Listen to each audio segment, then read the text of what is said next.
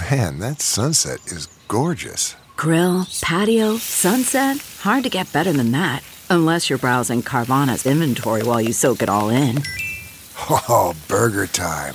So sit back, get comfortable. Carvana's got thousands of cars under $20,000 just waiting for you. I could stay here forever. Carvana, where car buying meets comfort, meets convenience. Download the app or visit Carvana.com today.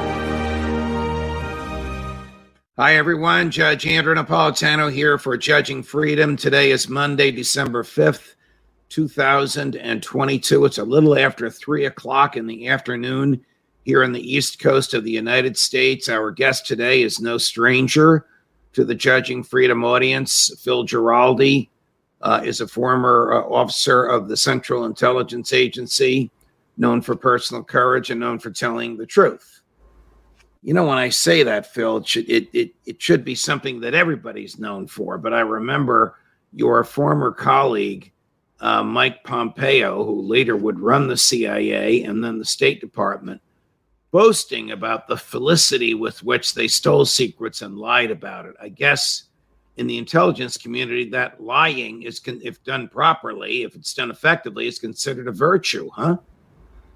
Yeah, well, it's called uh, covert action. Uh, you're basically setting yourself up as an authority, uh, even though you know you're not, or that you're deliberately lying, and you sell a product.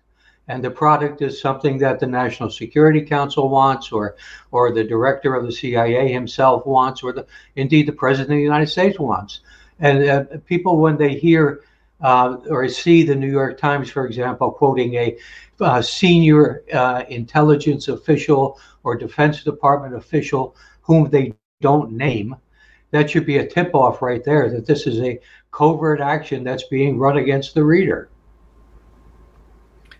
And, and you have the additional problem that you told us about, which is that a covert action, though lied about, it may uncover the truth. It's not always uh, the truth that makes its way to the ultimate consumer, whether the consumer is uh, CIA senior management or the Secretary of State or the President of the United States. I mean, here we are, uh, $50 billion invested in uh, Ukraine. Uh, the president is about to ask for more. The Republicans seem uh, to be uh, in, in favor of it. And are his decisions based upon the truth as your former colleagues have ascertained it? Or are his decisions based upon what senior management of this of the intelligence community thinks he wants to hear? I think I know what the answer is. well, I think the answer, the question answers itself. Uh, the fact is, you know, we're talking about a political process here, in which these people are selling a product, and the product that the Biden administration and you know, indeed, the Trump administration before that and the uh, preceding administrations, Republican, Democratic, are always trying to make themselves look good. And uh, I, I, noted the uh, Secretary of Labor, I think it was two days ago, uh, making a statement that, uh, gee, uh, we we need a lot more workers in the United States. Now, this, of course, is a backhand argument to say that our southern border uh, should be as open as it currently is, letting in millions of illegals. And but this is a kind of the con job that's being pulled uh, like for example, saying that there's no re- recession going on.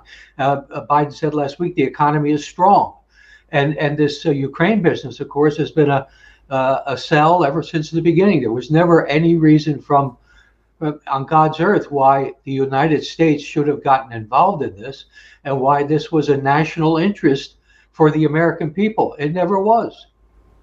Do you think that Putin expects the United States?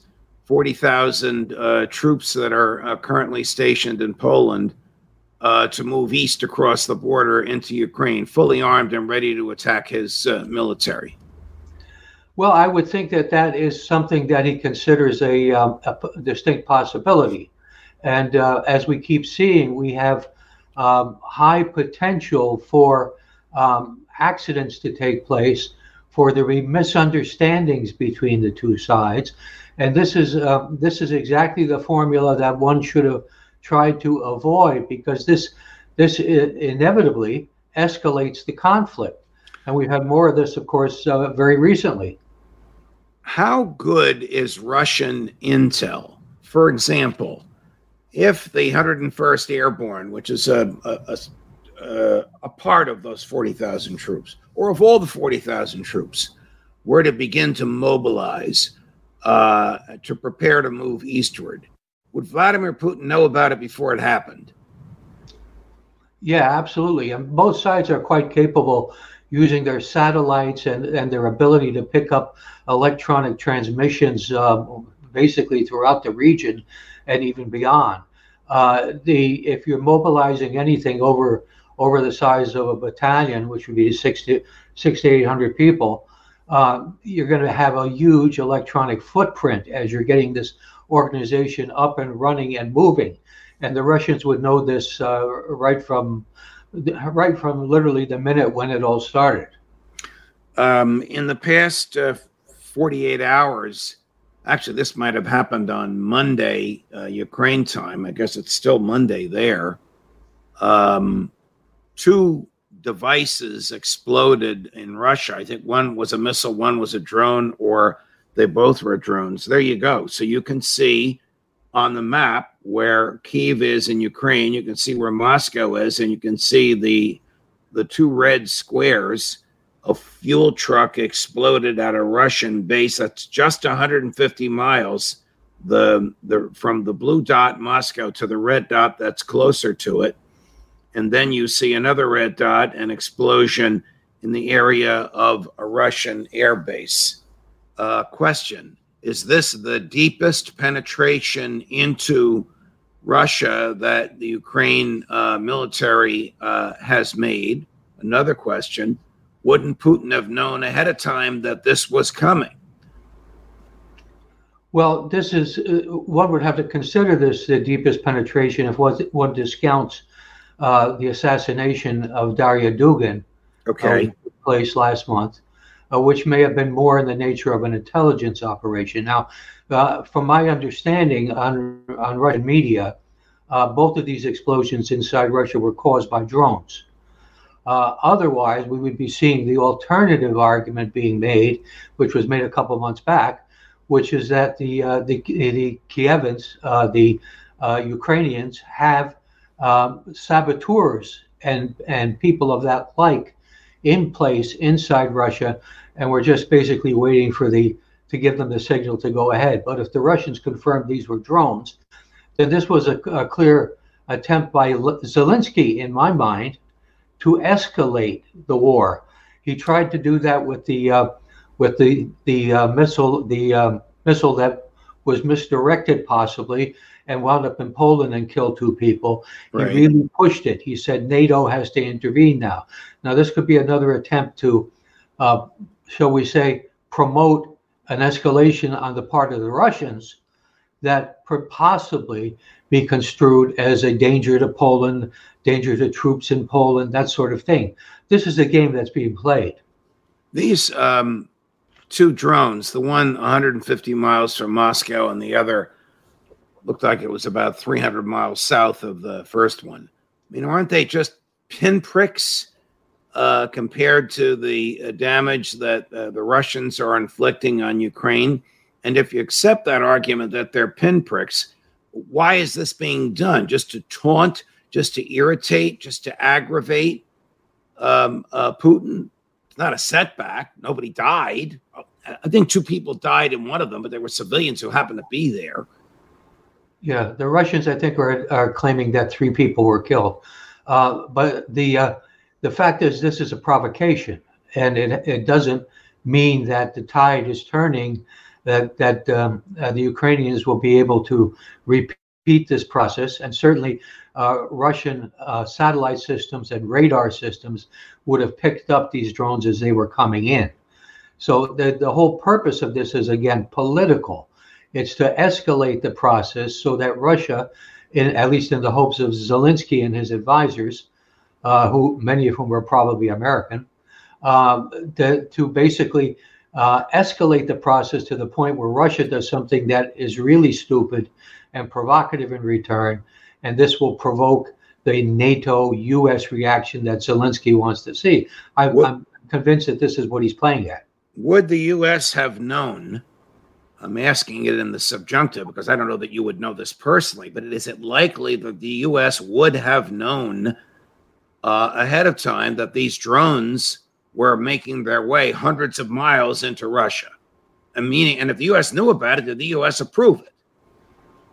That is really the the sixty-four million dollar question, because the United States has the airspace over Ukraine and those parts of Russia covered thoroughly. So they would have known that these that these two drones were on the way. But the real question is again the political question: Did the U.S. command in the region know in advance? Did the White House in the region in, in the United States know in advance that this was going to take place?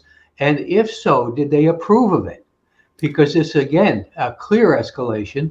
It's not in the U.S. interest to go that route. But uh, we've seen some pretty dumb decision making coming out of the White House and National Security Council and Pentagon lately. So I wouldn't be surprised. All right. Tell me a little bit more about how American intel operates on the ground in Ukraine we know that American intel is supplying either Ukraine intel or Ukraine military or Ukraine political leadership or all three with information about what the Russians uh, are up to. But is American intel also spying on its ally, Ukraine, so that it knows in advance what Ukraine is up to? I would take that as a given. Uh, again, the question becomes one of intent. Uh, the United States spies on all its allies, including NATO allies, on a regular basis. Uh, this is considered to be a, you know, a, a, a, necessity for how you operate intelligence agencies and, and organizations. So I'm not surprised by any of that. But the fact is, is the United States uh, basically setting up cover units and setting up uh, liaison elements that are advising the Ukrainians and giving them information that is information that is usable, that is directable against the Russians. In which case, uh, the Russians probably know about this because they do have agents in Ukraine as well. And uh, this is basically setting up a scenario where the United States is directly involved in the war. And that's what scares me a lot about what we're seeing and hearing. What will uh, President Putin consider a victory here? When will he say, okay, we won, we're going home, or okay, we won, we're staying here, or okay, we don't need to fire any more uh, ammunition? Well, um, uh, Colonel Douglas Macgregor a couple of weeks ago made the comment. He said, you know, if the United States really wanted to uh, set up negotiations and end this war, all um, all the president of the United States would have to do would be pick up the phone and talk to Putin and talk to Zelensky and say that's where we're going. Right. And uh, Putin would welcome it. Putin would welcome some kind of realistic settlement that gives him at least some of the security that he was seeking. And uh, Zelensky would, uh, in all probability, feel coerced, but he would have to go along with it because basically without the U.S. pushing his buttons, uh, he's got no resources. What does Putin uh, want? Uh, big, big game plan, long term. We know he wants a multipolar world. Your phrase from a great piece you recently wrote. What is that? Well, you know, if you go back to Putin's speeches going back 20 years, uh, is very interesting. Um, he's always been talking the same way, which is essentially he feels that um, with the breakup of the bipolar uh, Cold War scenario, that essentially all nations that came out of this are are worthy of a certain respect and a certain consideration for the the, the unique cultures and their unique ways of doing things. And he's been saying that over and over again to a stone wall, which has been coming from the NATO and the U.S. side. And um, the, the NATO and U.S. side proceeded to expand into Eastern Europe, which they also indicated they were not going to do. So we have this uh, we have this kind of situation where Putin has been saying this, and now he's basically saying, look, uh, essentially the uh, NATO US dominance of what is right and what is wrong, and that the rest of the world should sit back and be told what to do and obey. He says this doesn't work anymore. Let's be looking at a situation where everybody has a certain respect accorded to them and will be treated by the same international law that will apply to everyone. Is there anybody in the um, American intelligence community or State Department who thinks like you do? Or are they all globalists that want to thrust Western values on Russia? Well, if you want to get promoted in those systems, you have to be a globalist and you, you have to play along with the woke culture and everything else that's been going with it. So, uh, yeah, that's how the game works. But at the working level, I assure you, I'm still in touch with with former colleagues who are in touch with current colleagues and that sort of thing. There are a lot of people in the system, intelligence and defense, who are and State Department, who are very skeptical about everything that is going on right now. I know your field is intel and not military, but do you have a feel for what is likely to happen in the next three months as bitter cold descends on that part of the world? Well, I, I have a suspicion that the the onset of winter is, of course, going to make conditions uh, much more difficult for both sides, but the Russians are much better equipped to deal with it. So there could be a dramatic shift in terms of what's going on on the ground, and that's what I would kind of expect to see, which I think could well lead to some kind of movement towards a settlement. But again, the United States has to get out of the way.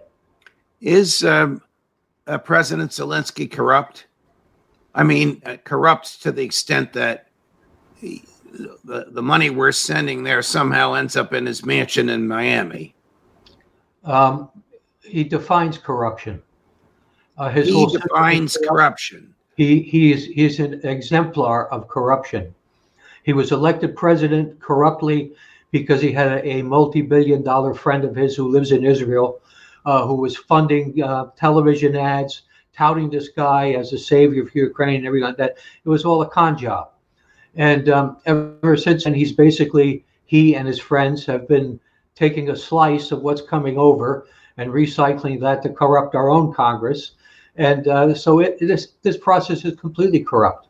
And and uh, he he not only has a house in Miami, he has one in Switzerland, he has another one in Israel.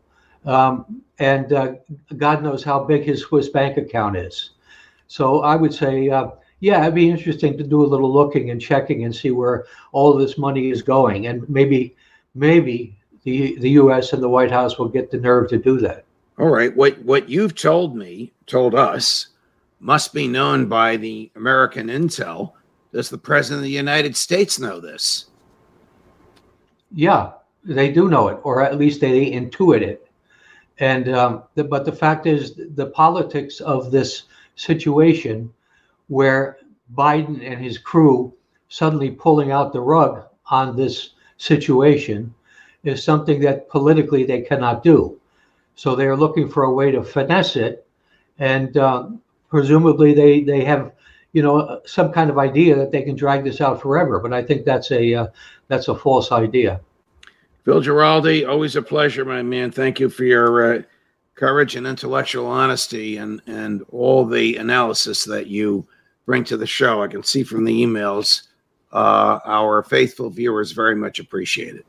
Good. Well, thank you very much. And thank you for having me on. Of course. We'll do it again before Christmas. Judge Napolitano for Judging Freedom.